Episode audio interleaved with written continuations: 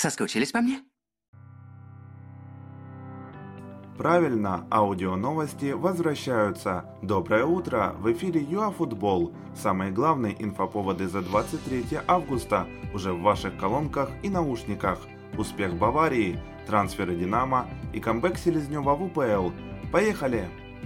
От финала Лиги Чемпионов ждали много голов, ведь встречались команды с невероятной атакой. Тем не менее, судьбу противостояния в пользу немцев решил один единственный гол в середине второго тайма.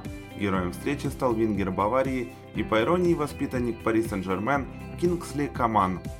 Ингулец и Рух дебютировали в УПЛ. Команда из Петрова встречалась с Днепром-1, оформила обмен голами и сыграла в ничью. А вот Рух потерпел крупное поражение в Полтаве. Ворскла еще в первом тайме забила 4.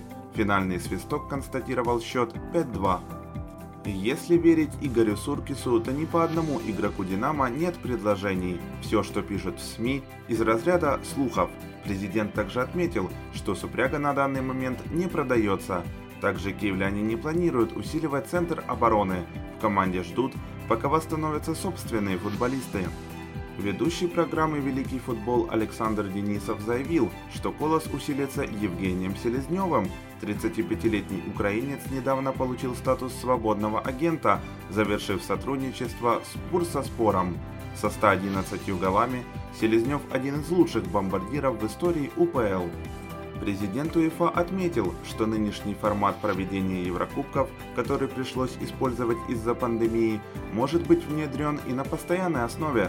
Чеферин считает, что когда в плей-офф противостояния состоят только из одного матча, то это привлекает даже больше внимания. Это были все актуальные новости за 23 августа. Именно для вас ЮАФутбол постоянно держит руку на пульсе событий.